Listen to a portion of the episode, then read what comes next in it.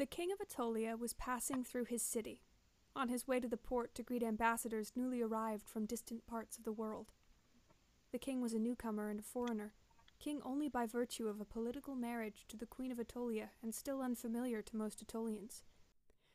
They massed along the sacred way to see him for themselves, as well as to cheer their queen, who rode beside him in the open coach. One member of the crowd, a young man with a broken nose, a lip twisted by scar tissue, and dirty clothes that combined to suggest a person of violent and criminal habits, had a particular need to get close. Ooh, who is this mysterious bad boy?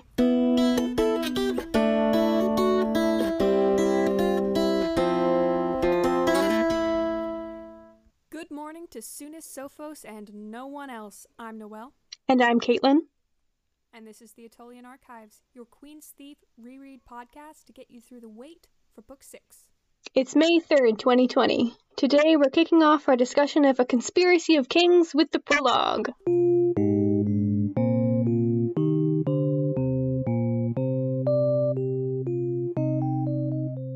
I think we'd talked before about how Megan Whalen Turner had said that she originally wanted for Sophos to just show up in this new badass mother mode, but she thought that no one would believe it unless they saw the process. But she sort of gets her, uh, she gets to have her cake and eat it too here by having this flashback frame.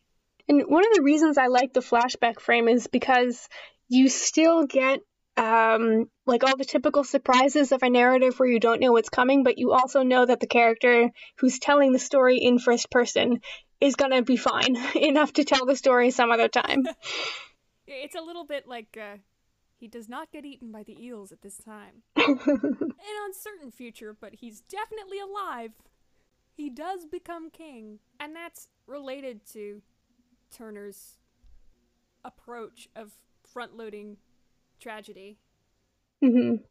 None of the disasters in the stories are supposed to be shocks that let you down as a reader. Everything is about okay, this bad thing happens.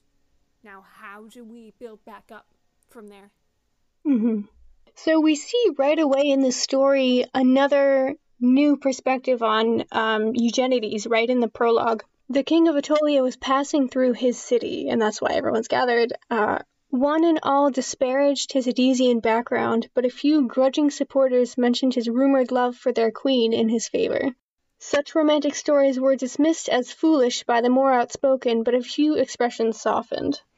So now the camera's pulled back even more than in King of Attolia to show us uh, the average person's view of this random stranger king who no one wants. And it's so fun that the Attolians, they're so suspicious of him. They're so judgy about the fact that he's Eddisian. But the second it seems like he's threatened by someone who's even more of an outsider than him, they rush to his defense because that's about them. Yeah. Like he's a disappointment, but he's our disappointment. Thank you very much. And it becomes about someone attacking the king, regardless of who the king is. Mm-hmm. Like a lot of value is placed on that position and what it represents, which is why I think people are so reluctant to accept Eugenides. Like if it mattered less, then people would care less about him being inadequate. Yeah. And they could also be up in arms about this because they love the queen so much. And, you know, someone who's going after the king when he's sitting right next to the queen in the same carriage is also risking attacking the queen. Yeah. And it's a pea shooter. And we see this whole scene of the mysterious, scarred stranger who, for all you know, there's nothing. Like, if you read the inside flap or the back in either the 1996 or the 2017, you can tell that this is a book about Sophos. But there's nothing to indicate in the first part of this prologue that this person is Sophos because he's changed so much. Mm-hmm. Uh, and you like you could very well you could very likely guess, but uh, it's not. I think it starts to become clear when you start to see the dynamic between Sophos and the mages. But in the beginning here, this could very well be a threatening person, and then it's a pea shooter, which is a fun anticlimax. and also weird. Like, why, what possible circumstances could create this situation where this person is really trying to just, like, get the king to turn and look at him in the crowd? Yeah. All this really big, important stuff turns on a pea shooter in the end. We also get the hint that possibly a lot of important, like, intercontinental things may be happening because it says the king was on his way to greet ambassadors newly arrived from distant parts of the world. And later, um, it says, um, late, and later the king says, all the embassies from the continent seem to have arrived at the same time. With Eddis here as well, we are scheduled every moment. So we never really get anything more in this book about like why is there suddenly a deluge of foreign relations? Because that's not really the central con- conflict but in thick as we see more of a we see more of an international presence in Anatolia so I think this is possibly gearing up for that. And we're going to find out in Return of the Thief that this has been really important. It also positions Gen as the public power he's on his way to greet ambassadors. The king and queen aren't on their way. He's doing the job and she's just with him from a public perspective. And the first sentence says um, the king of Attolia was passing through his city. Even though it's still Attolia. No one started calling it Attolis. Yeah, I think I it sounds too. I think we've talked before in in other episodes about how weird that would be. Like when they change the name of a bridge and you call it the old name for the rest of your life. Yeah, they just killed. They just replaced the Tedeschi's that's between my house and Noelle's house. And I think it's a, a Richmond's or whatever now. Something identical with a different name. And I'm never going to call it anything but the Tedeschi's. Oh, yeah. It's like a, a Richdale Foods or something. But it's, it's the Tedeschi's. Um, my brownies are about to be done. I have to pause this. Making brownies without me? I'm so jealous.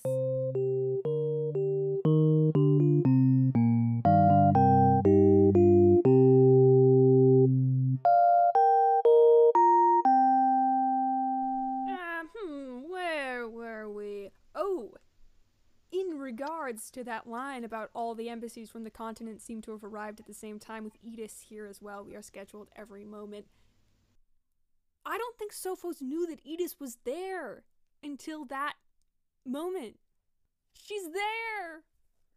He's missed her so much!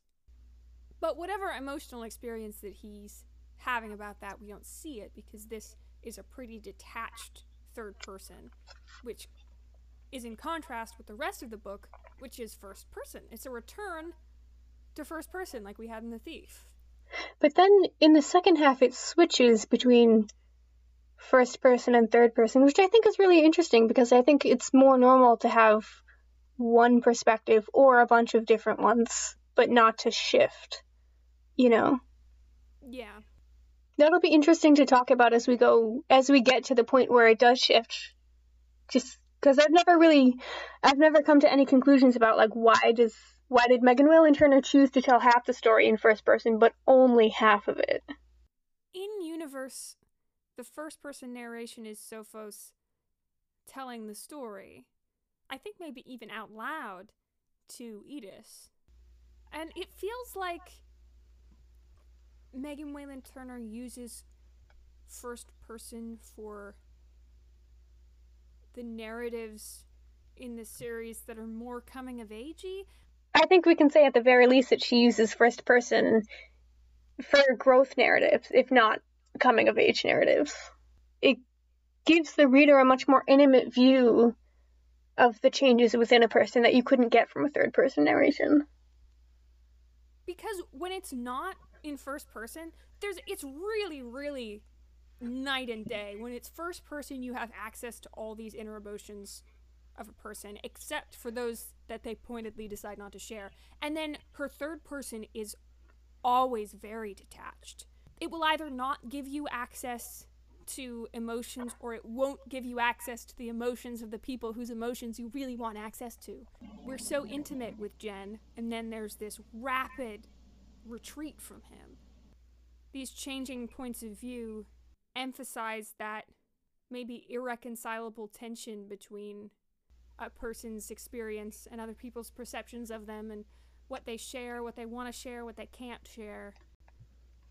And the last thing in this prologue that kind of gets set up um, is Sophos reveals that he is now Sounis, and Gen says, I am sorry, before he has to leave, and the Magus says, I think he was delighted to see you safe, and grieved that the next time you meet it must be as king and king and not as friends.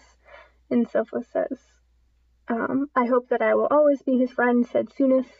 I know that he hopes so as well, the Magus says. We already get the hint here that it's not it's not going to be as simple as all that anymore. It's especially affecting coming on the heels of all that affection. I mean, the mm-hmm. hugging is so good in this chapter. The hugging. And something I wanted to call attention to here, I think we talked about a little bit with King of Attolia, but not really that much, is Sophos right here is already referred to as Sounis. It's says said Sounis, not said Sophos. I feel like he's referred to in the narrative as Sounis much more than he's referred to as Sophos once once he's, you know, off Hanaktos' land and whatever. So that's something I want to keep an eye on as we go forward because I don't feel like we really talked about that too much in the King of Attolia, even though it was all through the King of Attolia, different times when Gen was referenced as Eugenides or the king.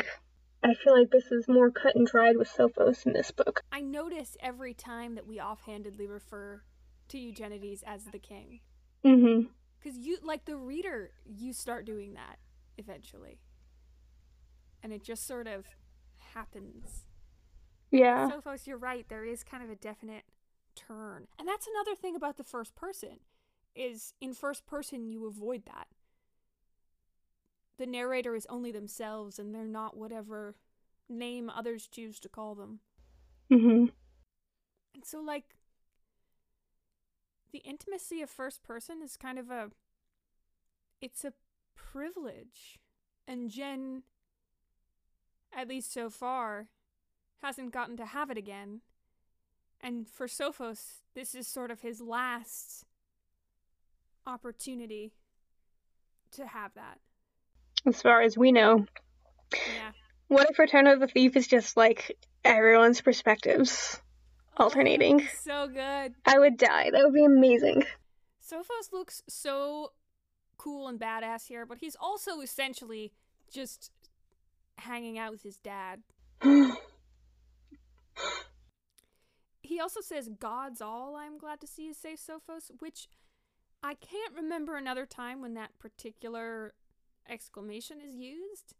I feel like Eugenides usually he will reference his specific god.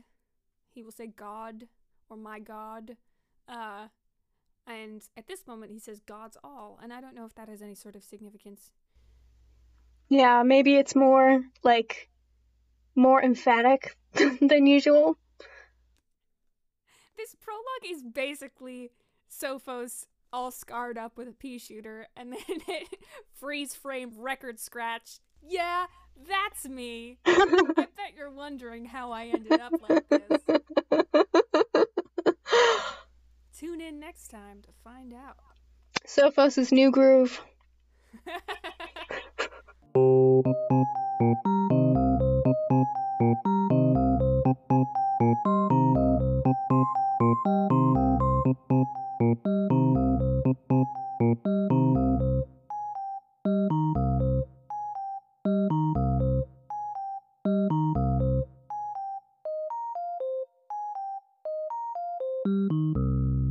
That's chapter one. Next time, Sophos starts his adventure. Send us your comments, questions, and thoughts. Chime in at attolianarchives.tumblr.com.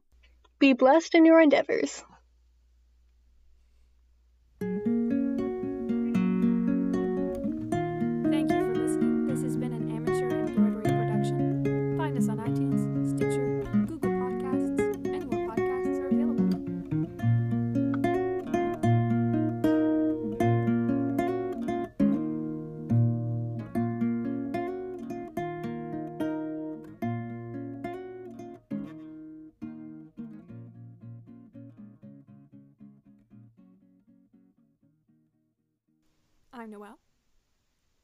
Oh, you said that. Did I say that already? Every once in a while, I forget who I am.